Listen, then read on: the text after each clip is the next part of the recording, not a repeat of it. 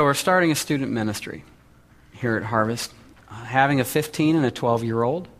Uh, this is exciting for me, excited for them. Um, having been a youth pastor for thirteen years, this is exciting for me for that reason as well.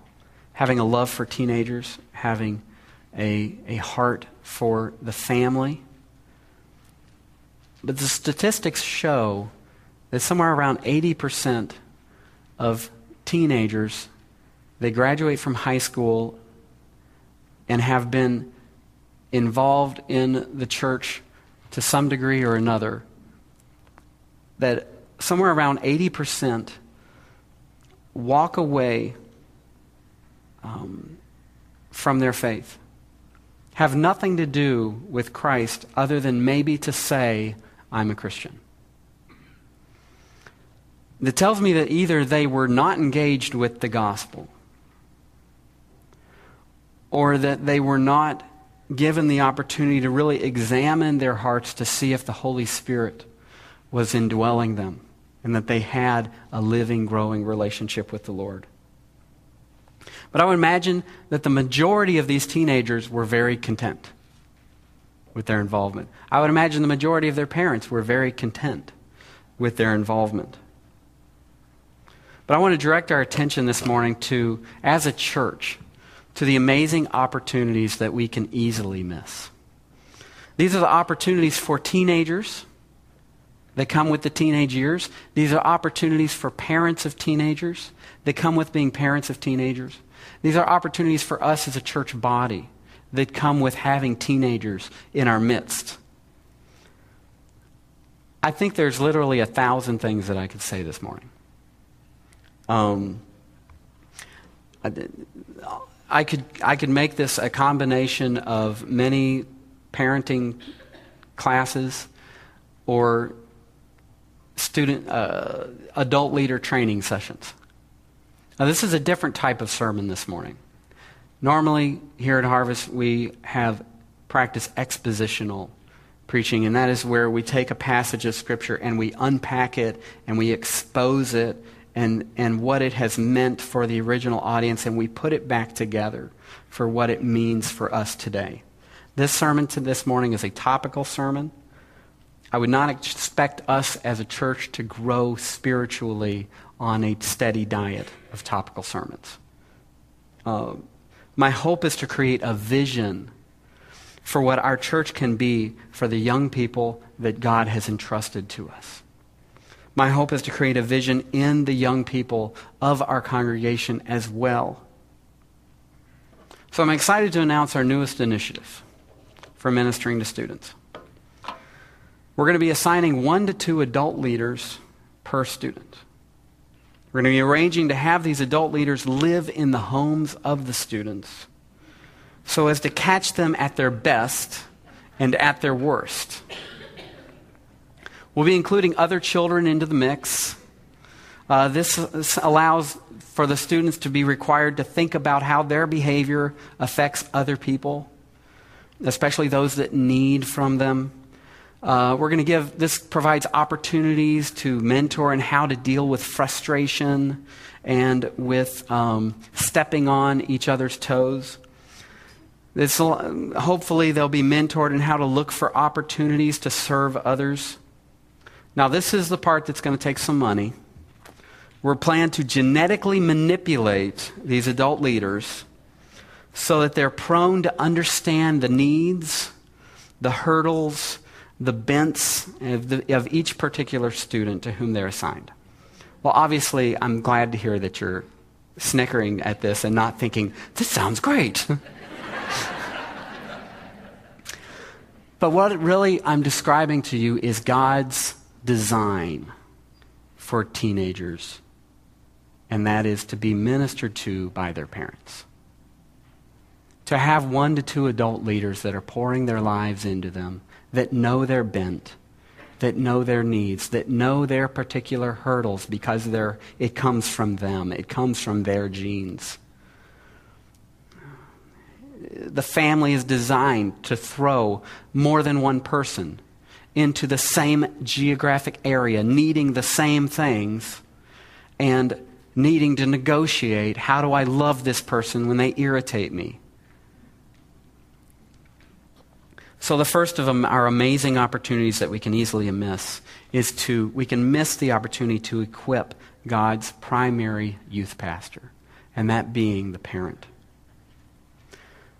We, we deal with a parent misconception. We're going to talk about a lot of misconceptions this morning, but we deal with a parent misconception that it comes from our culture, and that is, I brought them this far, and now it's time to hand my teenager off to the church or to the school.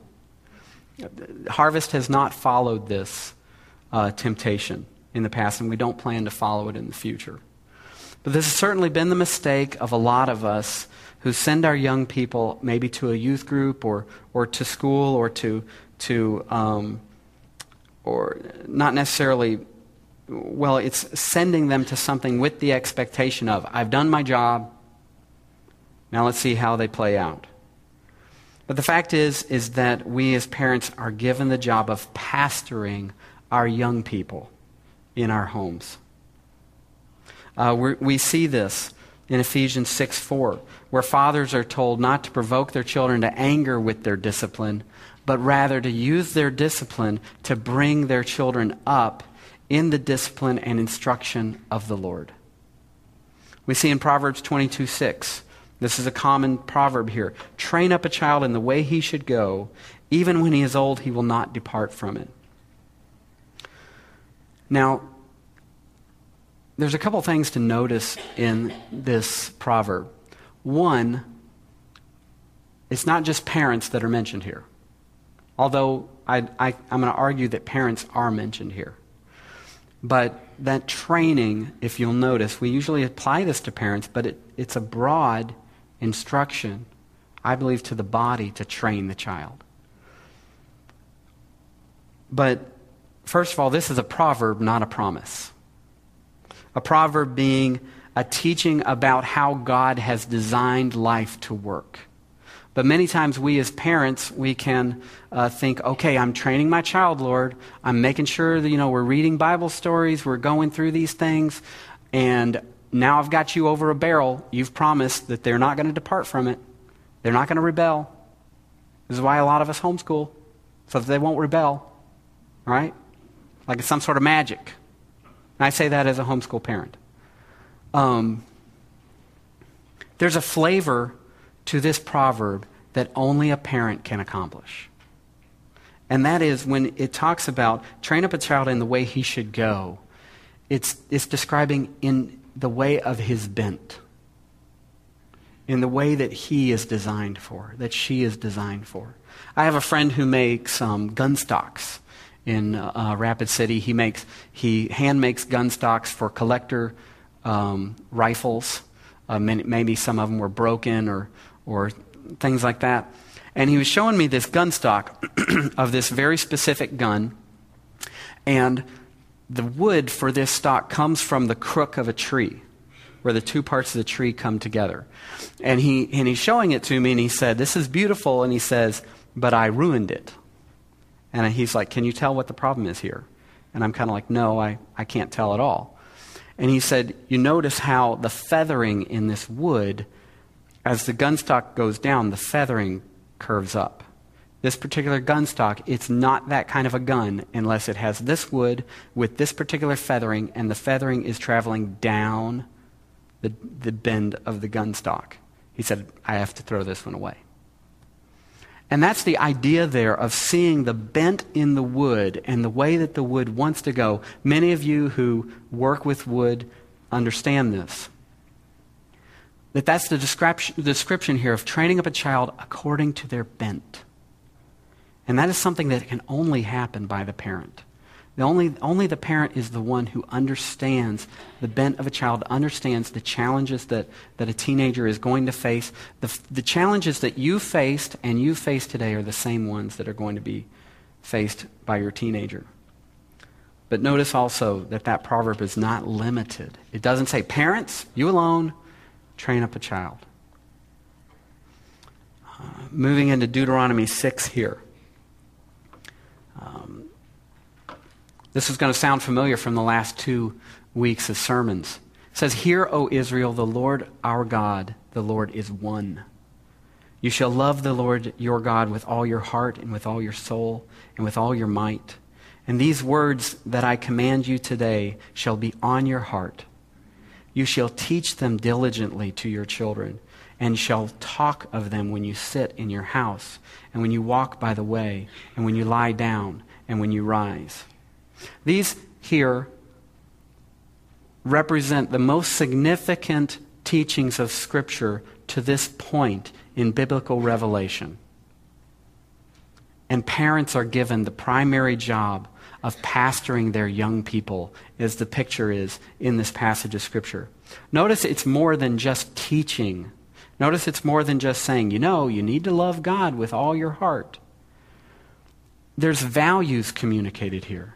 There's importance communicated here. Why is that? Because it's on the parents' lips at all times.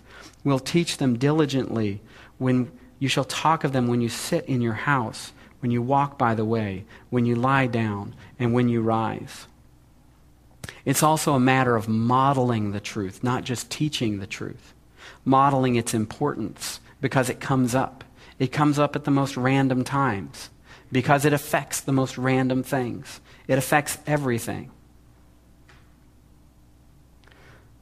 Truth that is valued is truth that moves from beliefs to convictions. Truths will not move from beliefs to convictions if young people, if it's not shown to be valuable truth. That, that's a reason why from this point we've said we want our young people here. We want our young people here during the sermon time. This is valuable. This is important. If it's not communicated as being important, it's not held as important. Truth that isn't held as important does not transition from being a belief to a conviction. We can have a church misconception as well, that it's all up to the parents and the church just needs to stay out of the mix. Well, I want to share with you from Titus two, one through seven a here. And you might read this passage and hear it talk about young women with children or young women with husbands and think, well, that's talking about, you know, adults. Well, I can't get into all of it this morning, but I want to share with you, and I'll touch on this a little bit. I consider especially teenagers from mid-teens on to be young adults. At this time, when this passage was written, the mother of a young child would have been a teenager. Uh, that's what they're equipped for. And, and not to say that we don't need to do some training in that direction and such, and And um, but we'll talk about that a little bit more. But Titus two writes, "But as for you, teach what accords with sound doctrine." That's the message to Titus the pastor. "Older men are to be sober-minded, dignified, self-controlled, sound in faith, in love, and in steadfastness. Older women likewise are to be reverent in behavior, not slanderers or slaves to much wine. They are to teach what is good. And so train the young women to love their husbands and children, to be self-controlled, pure, working at home, kind, and submissive to their own husbands, that the word of God may not be reviled. Likewise, urge the younger men to be self-controlled. Show yourself in all respect to be a model of good works." Again, notice the call to being doing more than just teaching. I would argue that this is a call to be making disciples, where, where Christ is talking about, where Christ has given the responsibility to the church of going and making disciples of all nations, teaching them, baptizing them, which means a separation from their previous life and a joining up to the cause of Christ. Um, that this is a process of discipleship that's being described here as being a part of the whole church body. Older men and women, of course, none of us want to think we fit into that, but honestly, I would have fit into this age. Um, but I just want to introduce you here to the three-layer approach to discipleship that I believe is very helpful. This three-layer approach of discipleship, which is made up of teaching, modeling, and coaching. You could probably call coaching mentoring, but it gets a little confusing. But so this three-layered approach to discipleship is made up of teaching, modeling, and coaching. Teaching here, you could describe as communicating in order to help a person know and understand truth. Communicating in order to help a person know and understand truth.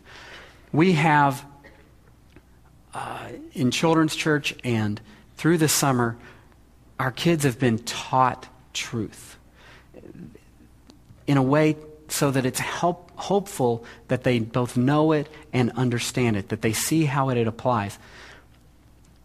Now, that truth needs modeling. Sorry.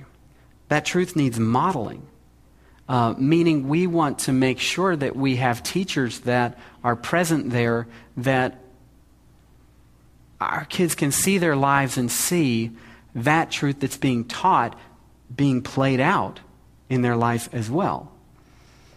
Modeling is allowing a person to see lived out what has been taught. Allowing a person to see lived out what has been taught. Modeling the truth shows the importance of the truth that's being taught. The saying is, is true. Values are caught more than taught. And modeling the truth is what helps establish values, valuing the truth, seeing that it's important. This is a two-way street, modeling the truth. What is taught at truth? Let me say, when what is taught at church is not modeled at home, what is modeled is going to win out. When what is taught at church is not modeled at home, what is modeled at home is what is going to win out. Young people, the bottom line is this. In terms of beliefs and convictions and the importance of there being values there, when it comes down to it, you might believe that it's wrong to cheat. You might believe that you shouldn't cheat. But when it comes down to the question of, am I going to cheat? That decision is going to be based on, do I value doing what is right in this area more than doing what is wrong? You might believe it's wrong to cheat, but what you do in that moment is going to show whether you value that truth. What you do in that moment is going to show whether that is more than just a belief, but it's a conviction. I'm getting ahead of myself into James two here, but so we've said this is a two-way street. Also, what is taught at home in terms of biblical values, these need to be modeled outside of the home by those who are important to our young people. This is important with both adults and the peers that our teenagers spend time with. Modeling the truth helps to move the truth from a belief to a conviction. So getting into coaching here.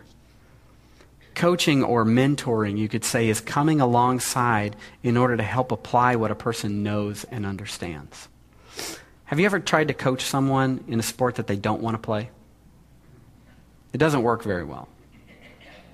See, where, when you know a teenager is ready to move from the truth being modeled to them to, the, to being coached in that, is that coaching involves working with a young person or a fellow adult who desires to grow.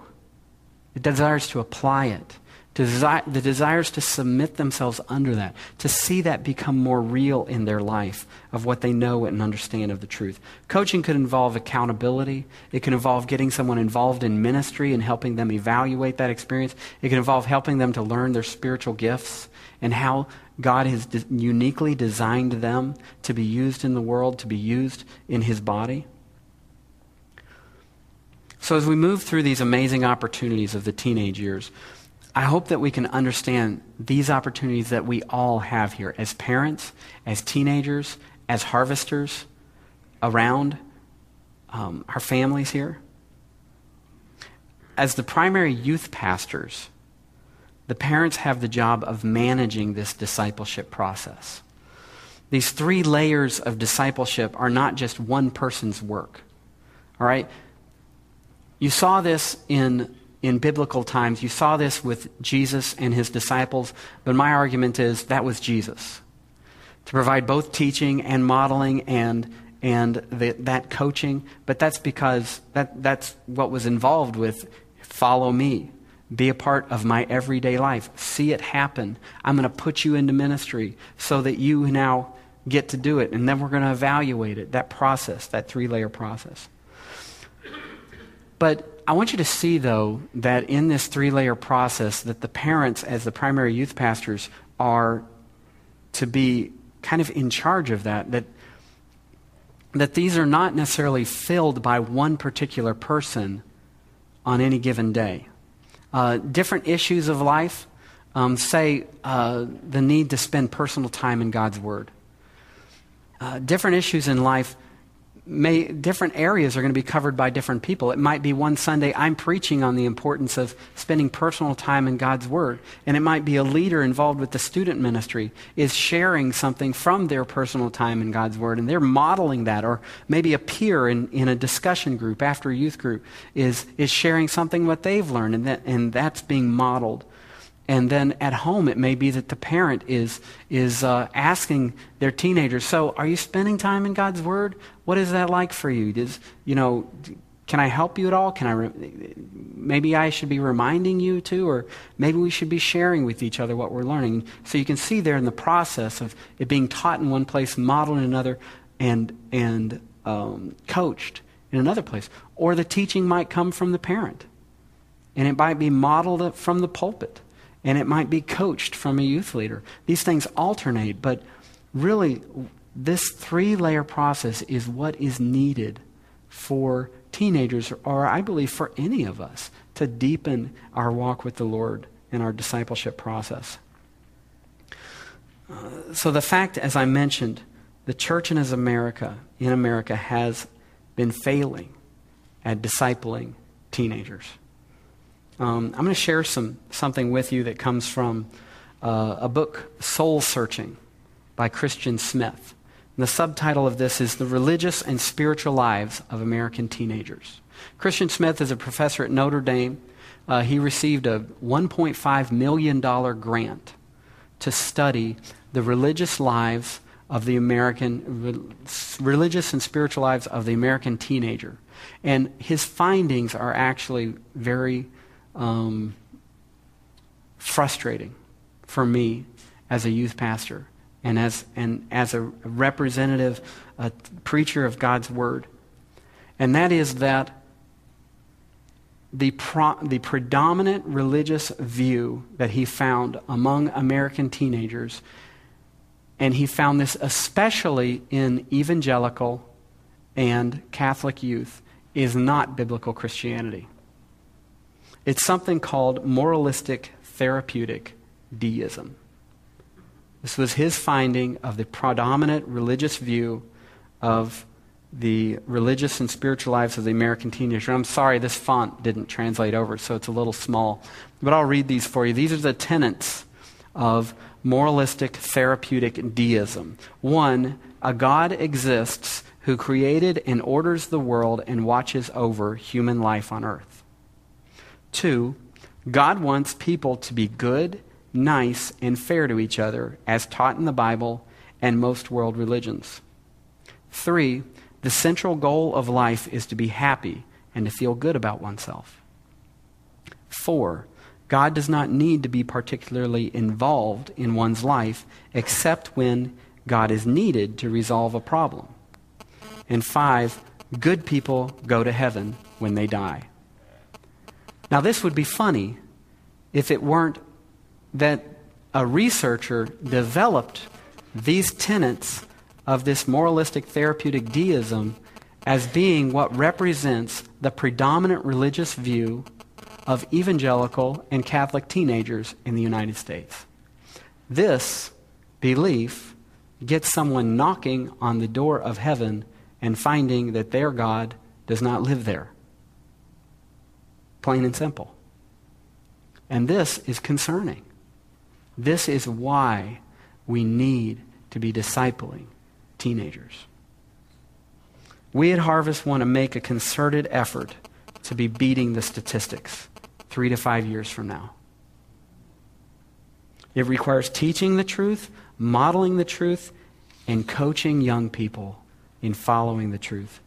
Let me share a picture of, for you of, of the teenage years. Two boats heading toward uh, the two docks. Two docks are available there. You have the right dock and you have the wrong dock. Okay, we're just generalizing this. So our, our larger boat and our smaller boat are moving through the water here, and the smaller boat, as you can tell, is tethered to the larger boat. And as they're moving through uh, to these the options of these docks, at some point in time, that tether is separated. It breaks. It's intended to break. At that point in time, the larger boat continues to move forward with its um, heading toward the right dock, if you will. At this point, I don't know, yeah, you can see that. What has appeared here is a rudder. And I'm sorry that this isn't uh, clearer, but as you can notice, as the rudder is turned to guide the boat toward the wrong dock, the boat's going to go toward the wrong dock. As the rudder is turned to guide the boat towards the right dock, the boat is going to move toward the right dock. Pretty simple, right?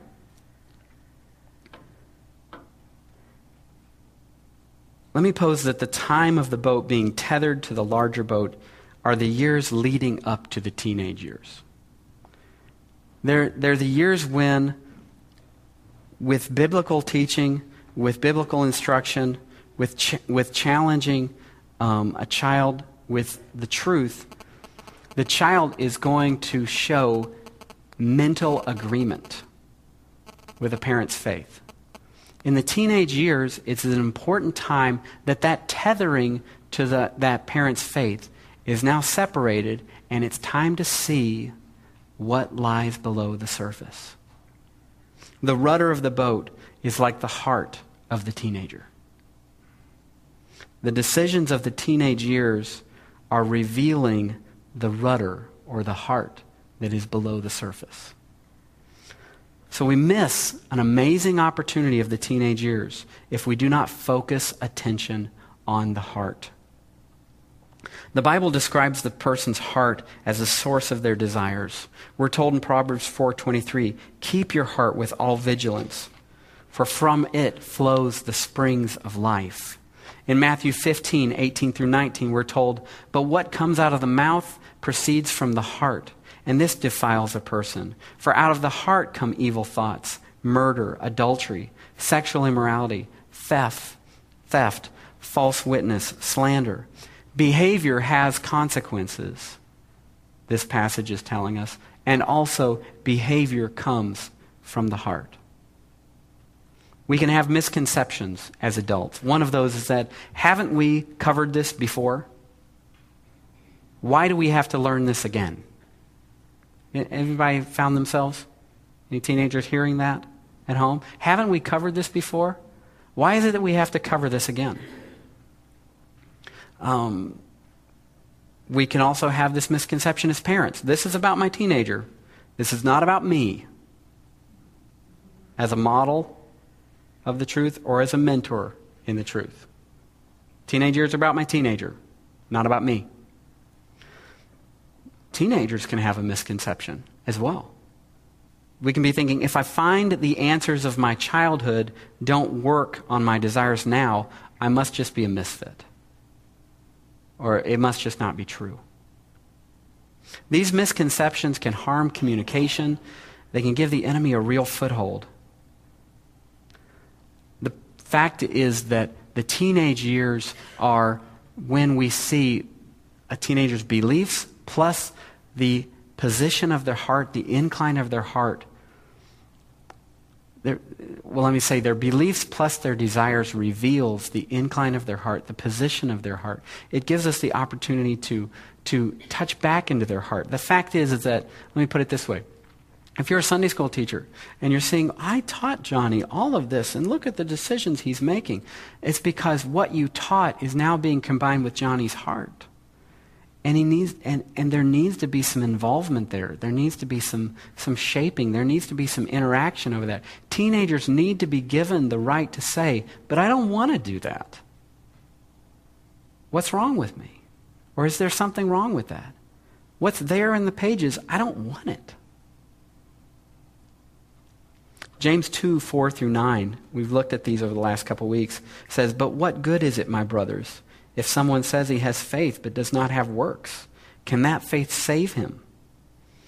nineteen says, you believe that God is one. You do well. Even the demons believe and shudder. And we're not going to go back into this. It's taken us two weeks to explain it. But the teenager that has grown up in the Christian home and has shown evidence of saving faith, but has walked away from that faith or shown no present evidence or desire to follow Christ, is really a good example of this passage of Scripture. We're told in Second Corinthians thirteen, examine yourselves to see whether you are in the faith. Test yourselves, or do you not realize this about yourselves, that Jesus Christ is in you, unless indeed you fail to meet the test? Young people, you need to be examining yourselves. You need to be looking at your hearts during the teenage years to see whether you have a saving faith. And you don't need to be made to feel like a mutant if you're not seeing it there. Okay, it's, a, it's time to own it. It's time to see, what is my relationship with God? What this passage is telling us is that Jesus Christ is in us if we have a relationship with the Lord, and he's doing things. He's active. He, he wants to expand his kingdom within our lives. And, and we should see that. We, we should learn how to look for that. We want to help you to, to learn how to develop that, or, or maybe to gain it. We need to be, we need to help teenagers to feel comfortable talking about the shape of their faith. As people, we need to stop, we need to step into, as parents, let me say, we need to step into our teenagers' choices, their success or their failures, as an, we need to step into it as an opportunity to help them examine their hearts. Our hope as a church should be to disciple young people who are growing in a personal pursuit of their relationship with their Savior and Lord. So this moves us into the third amazing opportunity that we have, to, and that is to challenge teenagers as young adults. We must recognize that there is a transition being made during the early teenage years from a child to a young adult. Prior to the nineteen hundreds, teenagers were getting married, starting a career, having children. I can, uh, in talking about this, um, I've had parents share with me that, that lived out on the prairie in South Dakota. And one parent came to me and he said, I have a journal from my grandfather. And in that journal, he describes the fact that there was a prairie fire that was going to be heading toward the town, and all the adults were expected to go and, and uh, fight off the prairie fire. And he said, my grandmother was thirteen years old and cared for her family responsibly for four days. And that was nothing beyond expectation. The fact is, is that it wasn't until the early nineteen hundreds that intellectuals started to separate teenagers from adults. With the invention in, in, and the availability in the fifties of the automobile, with the development of cell phones and the internet and things like that, what we have seen is privileges skyrocket while responsibility and expectation of responsibility has decreased dramatically. To the point that one writer, and, and that, that tension there leads to a lot of problems. Um, and we don't need to approach it the way that one writer described that, that the way that you deal with the teenage years is when a child turns thirteen, you put them in a barrel and cover it up and feed them through the hole. And then he said, when they turn fifteen, you plug the hole. I believe that so much of the tension between teenagers and adults have come from these low expectations, high capability, and that capability is being used in, in ways that are, in, in a lot of ways, unproductive to their development. So anyways, I'm getting academic here, but let me share with you, um, just lastly from Proverbs four, ten through fifteen. It says, "Hear, my son, and accept my words, that your years of life may be many. I have taught you the way of wisdom. I have led you in the paths of righteousness, of uprightness. When you walk, your step will not be hampered, and if you run, you will not stumble. Keep hold of instruction. Do not let it go. Guard her, for she is your life. Do not enter the path of the wicked, and do not walk in the way of the evil. Avoid it. Do not go on it. Turn away from it and pass on." This proverb represents the teenage years as being a time when a person has skin in the game. They've been instructed in the way of wisdom. They're expected to walk in a way of wisdom. The way of wisdom is living out biblical truth, not just head knowledge, but living it out. Notice it's talking when you walk or when you run. It's talking about the pace of his life. It's describing. She is your life. It's up to him, the hearer, to avoid the path of the wicked and the way of the evil. He is told, do not make the choice to go to them. Turn away. It's the choice is up to him. The teenage years are when a person has skin in the game finally. We can have a misconception, though, that the teenage years are just a natural time of rebellion. If they can, we think if they can get through them without flunking out, getting addicted to drugs, or having a baby, we should be happy with that. And this is sad. It's short-sighted, and it misunderstands the opportunity of the teenage years. Notice how Proverbs four continues. It makes the teenager the responsible for their heart. It says, "My son, be attentive to my words. Incline your ear to my sayings. Let them not escape from your sight. Keep them within your heart. For they are life to those who find them, and healing to all their flesh. Keep your heart with all vigilance, for from it flow the springs of life." I want you to notice two things here. The teenage years are not set on a track like a roller coaster. Not, they're not destined to be ride out on the track that's laid out for them. The teenage years are a time for attentiveness to wisdom, for being, mo- for being mentored and learning through guided experience. The proverb that teaches us to guard our hearts is directed to the young person, the teenager. Young people are not just destined to bob in the murky, the murk of a worldly culture. They're called to guard, to walk wisely and guard their heart. As with all of us, young people are responsible for the desires that they allow to grow in their hearts. I'm just going to close here with a quote from an article that I've printed off about ten or eleven copies, and um, I have them sitting over here next to the window going into the kitchen, and I want to encourage you to pick up one of those, especially if you're a parent. This quote comes from an article called The Myth of Adolescence. It can also be find, found online. I think the author is listed in your notes. It says, "As we consider Scripture, it's clear that the Bible does not recognize adolescence. Certainly no Greek or Hebrew term represents such a stage, and perhaps we need only consider the following brief list of significant of, of the significance of teens, not only as adults, but also as the heroes of our faith. Throughout the Bible, we see God calling and putting teenagers at the cutting edge of his work and trust.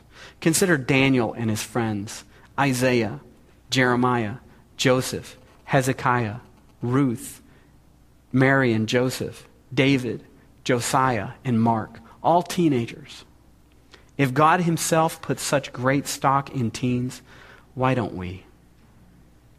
Because we don't really believe that teens can be significant for Christ," he says. And there's a lot of truth to that.